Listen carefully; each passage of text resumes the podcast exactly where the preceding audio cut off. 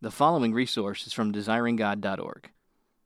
Hebrews chapter 6, verses 1 through 12 is the text for this morning's sermon. I want to invite you to turn there. Hebrews 6, verses 1 through 12.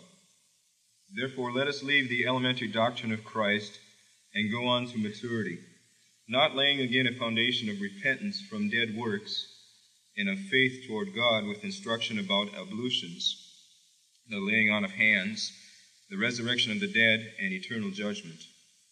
And this we will do if God permits, for it is pos- impossible to restore again to repentance those who have once been enlightened, who have tasted the heavenly gift, and have, bec- and have become partakers of the Holy Spirit, and have tasted the goodness of the Word of God and the powers of the age to come.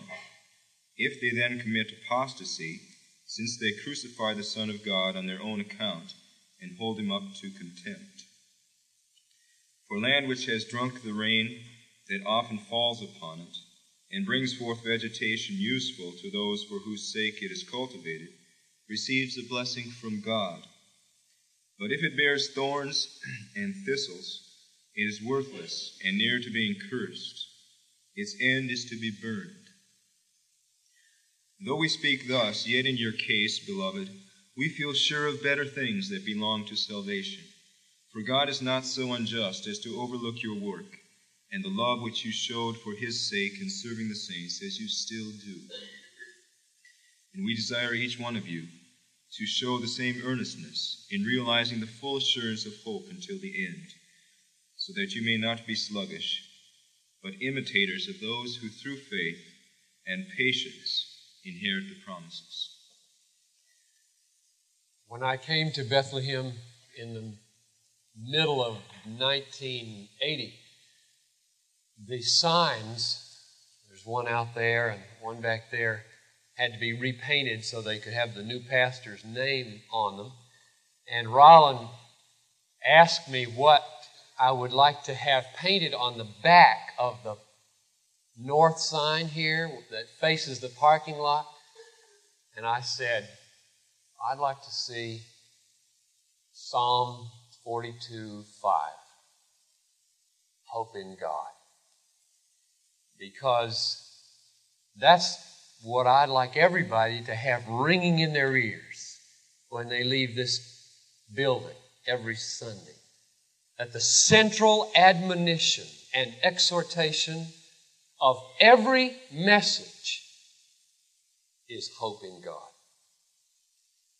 And it's out there on the sign, been there for six years. The whole verse goes like this Why are you downcast, O my soul? Why are you disquieted within me? Hope in God, for I shall again praise Him, my help and my God. I love that verse. Richard Sibbes is an old uh, Puritan preacher from the 17th century. He died in 1635. He used to preach at Cambridge. And uh, he wrote a whole book on that verse. He was called the Sweet Dropper in those days because his messages brought such joy and comfort and encouragement to people. He titled his book, The Soul's Conflict with Itself.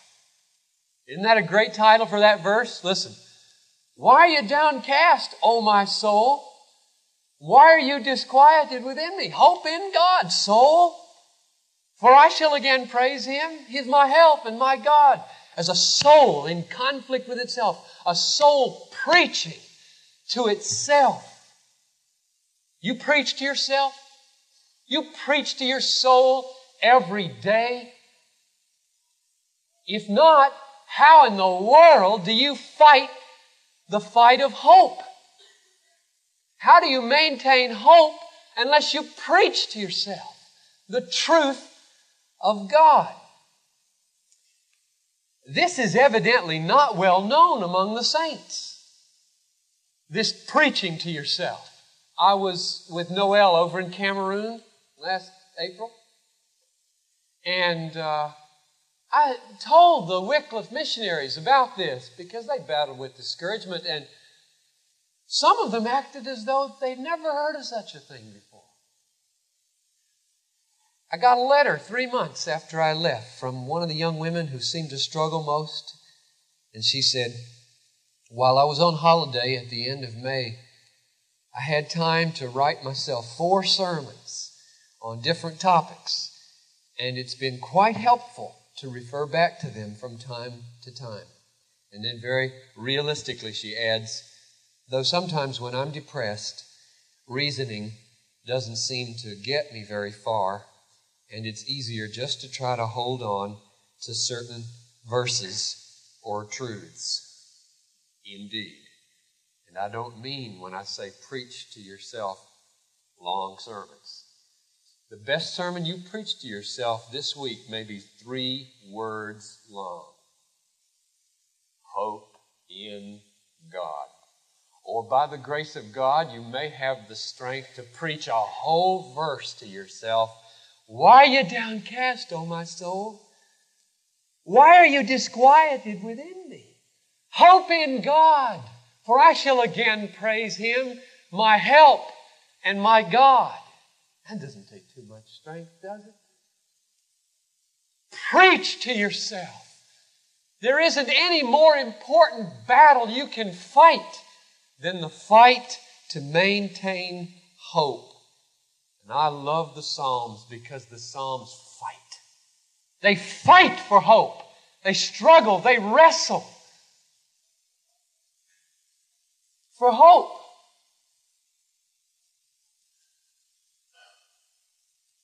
And I want you to do that.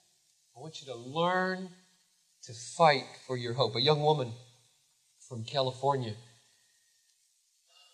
came to me last Sunday night and asked for an interview because she was doing a psychology project on forgiveness. She's at the Fuller School of Psychology out in California, and she needed to tape some interviews with some pastors. Sure. So we met after the festival, and the first question she asked went something like this Quick. What are some of the feelings you have when you forgive somebody? And the first thing I thought of was, I got to have hope to forgive somebody. I've got to feel that there's hope in my life. Or I don't have the emotional strength to absorb the offense and not retaliate. This is the way it works for me. I think this is the biblical pattern. Hope is supposed to be like a, a reservoir behind the dam of your life. And when somebody puts you down, squash.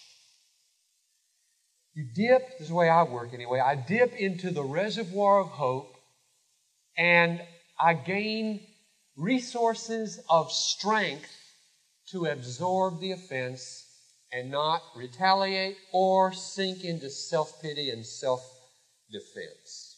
No hope, though, no power. Or Suppose I have setbacks in my life. I have plans and then I get sick.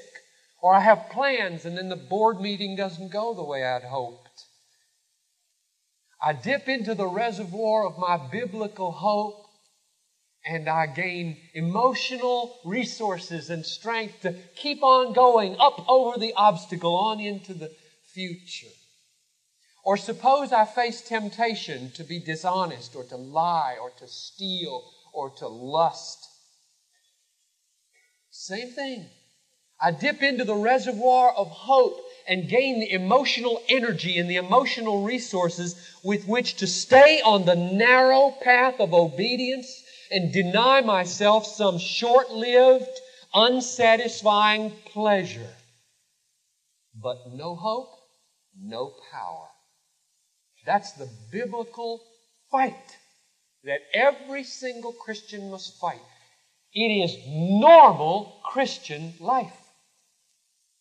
Normal Christian life is a fight for hope in God.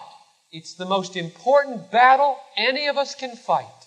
Whether you're in the midst of a tragedy or whether you're in the midst of a success, there are threats against hope in God in both cases. We begin today a series. It's going to last, Lord willing, through the end of July on hope.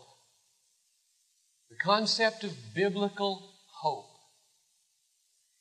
My prayer in all of this is that your reservoir, no matter how dry you may feel it is right now, would just feel rivers of hope running down out of the mountains, filling up so that the Hoover Dam of your soul and its uh, big hydroelectric generators of joy and of love and of boldness and of endurance would just churn with the power of this deep reservoir of hope to the glory of God. That's my prayer for us as we begin this series on hope. The filling of your reservoir so that you have the emotional power and energy to live in paths of righteousness for the name of our great God and Savior. Now, today's message, as an introductory one, poses the most basic question of all What is it? What is hope? You can't get very far with discussing its foundations or its effects or its wider nature and means until you know what you're talking about. So that's my question for today. What is biblical hope? And the first thing we're going to do is distinguish it from ordinary human hope. That is, the ordinary use of the word hope. What's that? Well, I took Benjamin, my 10 year old, out to lunch yesterday. All you dads ought to do this with your kids, different kid every weekend. And uh, we went to Perry's Pizza because we had a coupon. And uh, I said, Benjamin, I'll preach on hope tomorrow. Give me a sentence that defines hope so I know what the people are going to be thinking. And he said, Well, hope is when you really want something. Said, That's right. So that's what I'll tell the people tomorrow. That's the ordinary, run of the mill, down to earth, human conception of hope. When you really want something. So that my kids might say, I hope Daddy gets home on time for supper tonight so we can play kickball after supper before he goes off to that committee meeting. Hope is a desire for something good in the future. When you really want something, you hope for it. That's the way we use it. That's a good definition. But if you come to the Bible and import that definition into the biblical concept of hope, you'll never understand biblical hope. In fact, biblical hope is almost the opposite of that definition. I don't mean that it's the opposite in the sense that biblical hope is a desire for something bad in the future. Nor do I mean that biblical hope is the rejection of something good in the future. Biblical hope is a desire for something good in the future. But let's go back to that sentence that my boys use. I hope daddy gets home on time for supper tonight. You know what that means? I'm not at all sure daddy's getting home on time for supper tonight. Part of the meaning of hope as we ordinarily use it is uncertainty. I hope it doesn't rain. I hope we win the game. I hope I get that advancement. But I'm not at all sure any of those things are going to come to pass. Hope means I don't know what's happening. But I know what I want to happen. That's not N O T, not the biblical meaning of hope. That's the main point of the message today. When the Bible says hope in God, it does not mean cross your fingers. He might win.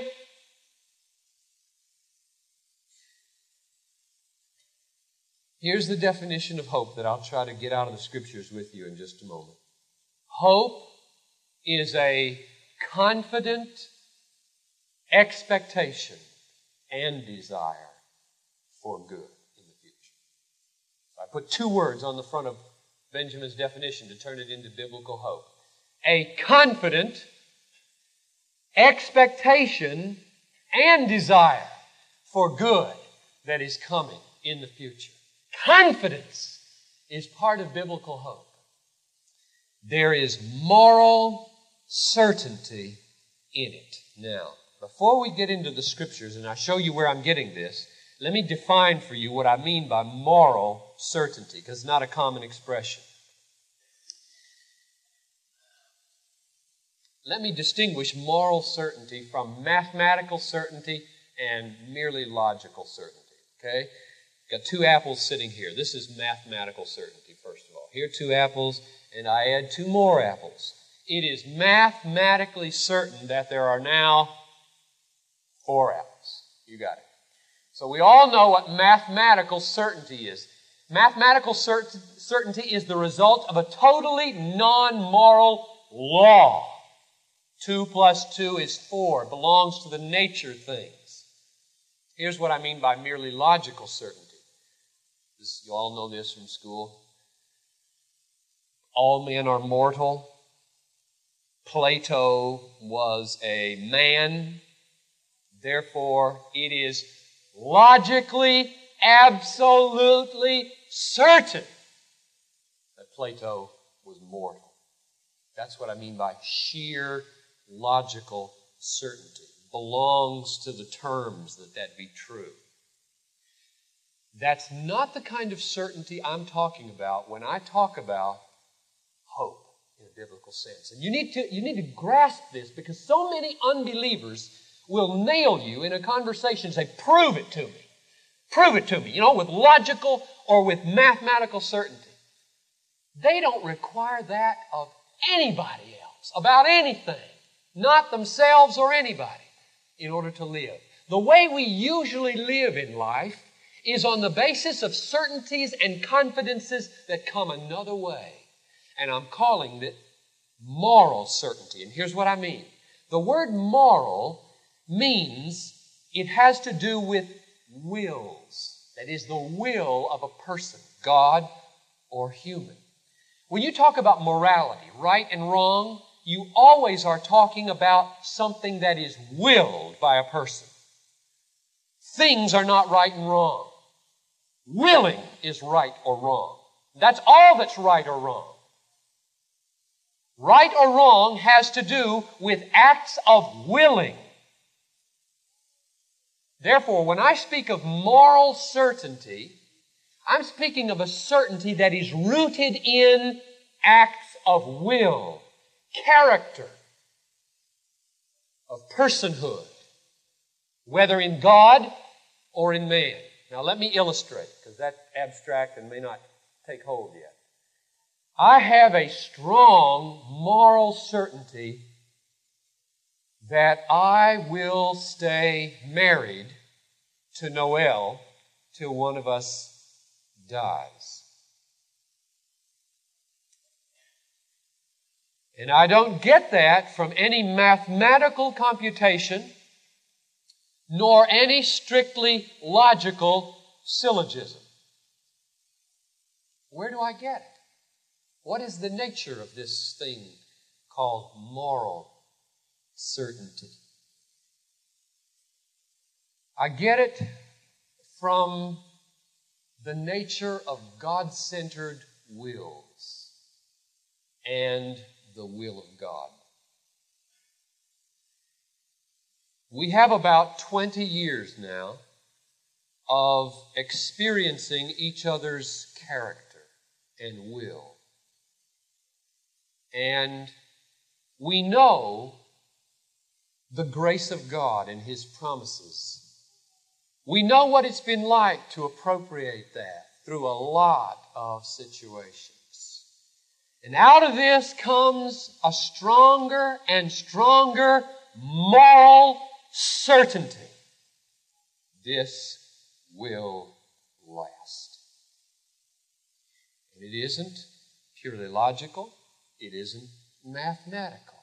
It's rooted in the nature of a God centered will and a will of God, something that is more like iron than chalk.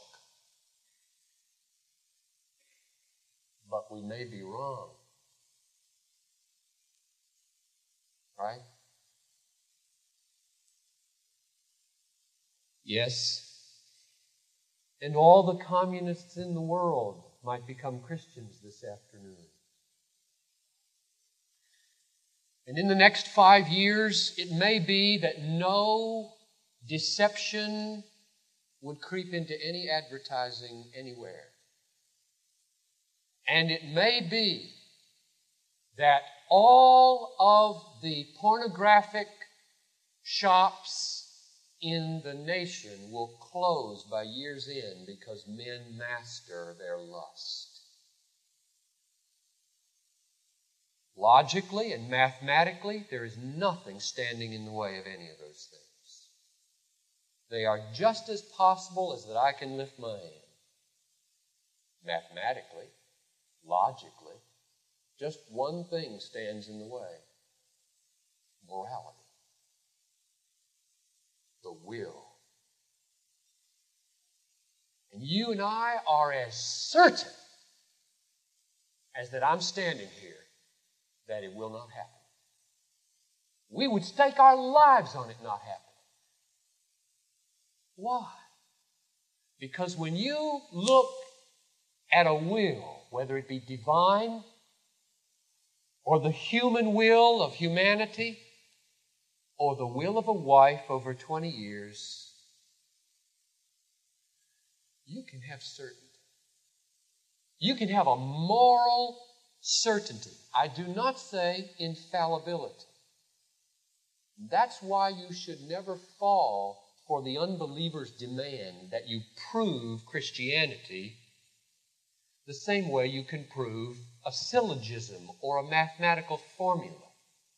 He doesn't live that way. He doesn't demand that of anybody else. He only is demanding it of you because he doesn't want to believe what you have to say.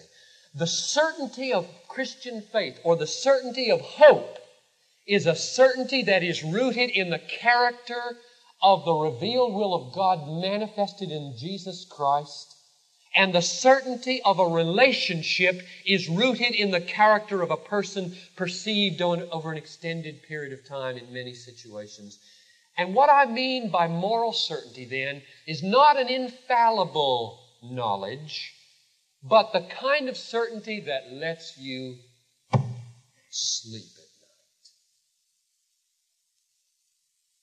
Get up without any butterflies in the morning and get over all the rough places in your life, and it will carry you right through the grave into eternal life. You don't have to have so called mathematical certainty for the certainty of relationships, for it to be real, powerful, deep, reasonable, strong. That's what I mean by moral certainty sink into self pity. And the message this morning is Christian hope is not a finger crossing, lip biting hope that something might happen. It is a confident expectation that good things are coming. Now let's go to the scriptures and see where that comes from. Hebrews chapter 6, verses 9 to 12 we'll look at first. You know the context here. It's, a, it's an ominous and a foreboding one in verses 1 to 8 because the writer holds out the possibility that people can have experienced movements of the Holy Spirit in their life. They can have tasted the powers of the age to come and be lost. And that's not a surprising thing when you read the words of Jesus in Matthew 7 that a person can cast out demons and prophesy and do all kinds of things in the name of Jesus Christ and depart from me. I never knew you, is what they'll hear on the judgment day. People can have extraordinary spiritual experiences. The Holy Spirit can do a mighty work of convicting you of sin, drawing you to the church, putting you in a Sunday school class, causing you to shape up your life, and you are lost. That text should not surprise people who know the deceptiveness of the human heart. Now, here he comes right after that warning with a word of confidence. Verse 9 Though we speak thus, yet in your case, beloved, we feel sure of better things that belong to salvation. For God is not so unjust as to overlook your work and the love which you showed for His sake in serving the saints, as you still do.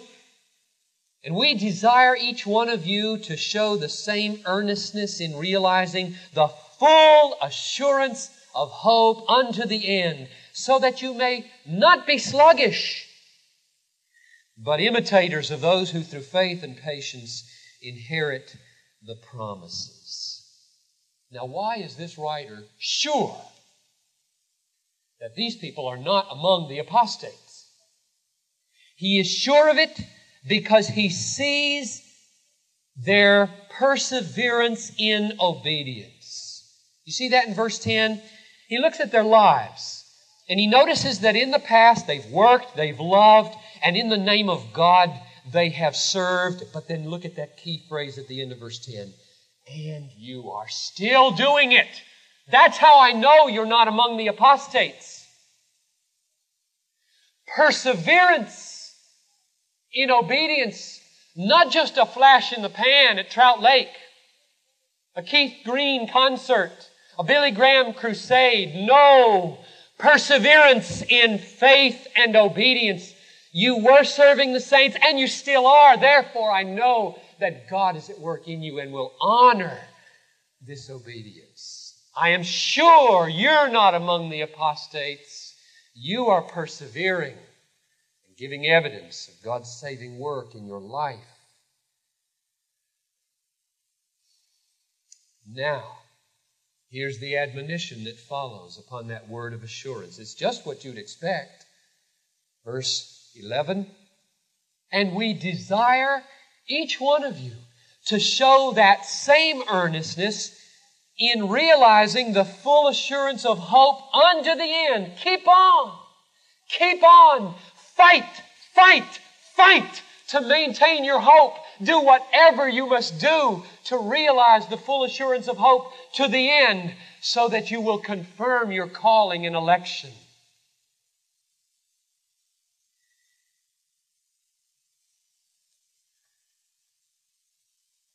Notice the connection between verse 12 and 11. This is very, very provocative. Verse 11 says, Pursue hope with all your might. Do whatever you must do to have the full assurance of hope. And then the result of that, or the purpose of that in verse 12, is so that you might be like those who through. And then he switches words on us through faith and obedience inherit the promises. You would have expected him, I would have expected him to say, No hope though. Hope, so that you will be like those who through hope and obedience, or through hope and perseverance or patience, inherit the promises. And he didn't, but that's what he meant, isn't it? Isn't the connection between verse 11 and 12 a way of explaining the relationship between faith and hope? namely that faith is hope. Now, I'm not sure whether you would buy that, that faith and hope are almost synonymous in this book. So let me give you a couple more verses to argue for this. Turn to chapter 10 if you'd like to follow with me. Chapter 10, there is one other place in this book where the word full assurance is used. But this time it's not used with hope, it's used with faith. Verse 22 of chapter 10. It says, Let us draw near with a true heart in full assurance of faith.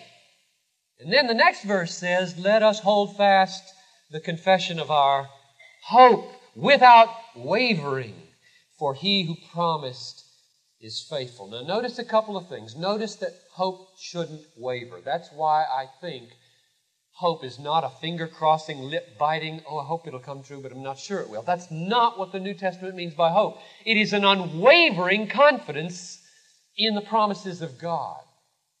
Now, how does it relate, though, secondly, to hope here in this context? Full assurance of faith, hold fast your hope unwavering. What's the connection there? Let me sum up what I think the connection is, and then I'll show you one other verse to try to demonstrate it. I think in the writer's mind, faith is the larger con, uh, the larger reality. Faith is the larger thing. And it is trust or confidence in whatever God has said. Inside this reality called faith, there is a dimension of it or a part of it called hope. So that hope is faith, and much of faith is hope. Now, to show you where I get that, more specifically, just look across the page maybe in your Bible to chapter 11, verse 1. This is the closest thing to a definition of faith in all the New Testament. Here's what it says Now, faith is the assurance of things hoped for, the conviction of things not seen. Now, I would paraphrase that verse, first half of it, something like this Wherever there is the full assurance of hope, taking the phrase from, from uh, chapter 6, verse 11. Wherever there is the full assurance of hope, that's faith. Faith is the assurance of things hoped for. Faith is the full assurance of hope. But, notice the second half of the verse, that's not all faith is. Faith is also the conviction of things not seen, and some of those things are not future, they are present, and some are past. For example, verse 3 By faith, we understand that the world was created by the Word of God. Nobody was there, and nobody can perform any scientific experiment to prove that. How are you ever going to have confidence that God made the world? It's past from the testimony of God. So faith is the larger thing. Faith embraces everything that God has said and all of His integrity, whether it relates to past, present, or future. Whenever it relates to the future, it's hope. You can call it hope. Faith is hope when it's in the future tense, you might say. There are two reasons why this is very important to grasp this relationship between faith and hope. The first reason is that it, it confirms the main point of the message this morning, namely, that hope is not a finger crossing, uh, wishful thinking. Hope is confidence. And the reason we know that is because we all know faith is confidence. Everybody in here knows that the enemy of faith is doubt. Because faith ought to grasp the Word of God and be confident in it. Well, now that we know that hope is a dimension or a part of faith, that's the nature of hope too. Not a wishful thinking, but a, a grasping and a holding fast to and a confidence in God for the future. The second reason this is important to see is because it clarifies for us the nature of faith. There's a lot of mistakes people make about saving faith. And two mistakes that this idea guards us against are these. One, so many people restrict saving faith to a past event. I got saved when I decided to believe at camp, at the Keith Green concert, at the Billy Graham crusade. And they orient their whole life on that walking the aisle or lifting the hand. Without any awareness, evidently, that this book is written to say, if you don't hold fast your confession of hope to the end, there's no reason to think that was real. And so when you define saving faith as having a huge dimension of it being hoping in the promises of God, then you have really brought people up short who think that they can be saved by some past act. The second thing it, it guards us against is that there are a lot of people who intellectualize faith saving faith. They say, I believe that Jesus came into the world. I believe in a God. I believe he was born of a virgin. I believe that he died for my sins. I believe that he is in heaven right now. I believe he's coming again. That doesn't save anybody. Believing that things are true, devil, the devil believes all of that. Hope saves. And unless you understand faith in that context, you're in grave danger of banking on something like sand. By grace are we saved through hope. Because hope is an indispensable and essential dimension of faith. Now let's close by looking at Romans 4 to see whether or not the Apostle Paul thinks in these same terms. We have one witness before us, the witness of Hebrews. If we had time, we could get the witness of 1 Peter, which says these very things. And I think we'll take time to get the witness of Romans before us, just very briefly. Romans chapter 4. Abraham is given as the model of saving, justifying faith. Look at verse 22. It says, This is why Abraham's faith was reckoned to him as righteousness. So, here's Abraham. He is justified by faith. Now, what is that faith which justifies? Look at verse 21. He was fully convinced that God was able to do what he had promised. So, what is his saving faith? It is a full, hearty conviction that what God promises is true and a building of your life around that confidence. The confidence for Abraham was that he was going to have a son named Isaac, and through him he would be the father of many nations. Now, what does that have to do with hope? Well, you say that is hope. Well, let's look. Verse 18. In hope, he believed against hope that he should become the father of many nations. Now, what does that mean? First of all, what does against hope mean? Well, that takes us back where we began. The, the ordinary use of hope means, uh, well, given the resources that there are available, Daddy might be on time. But since God hasn't promised that he's going to be on time, he might not be on time.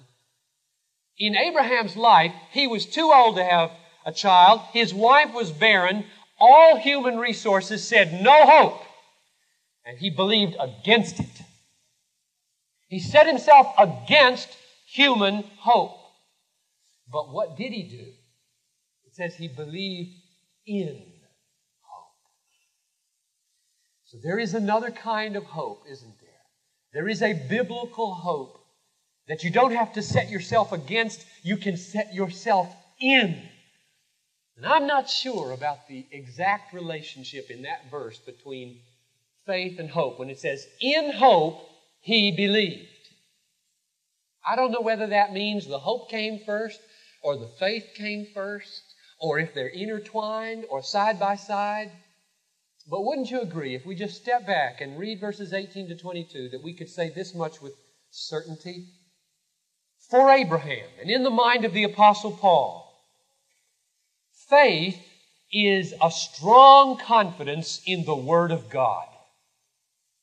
And hope is a strong confidence in the promises of God or the Word of God as it relates to the future.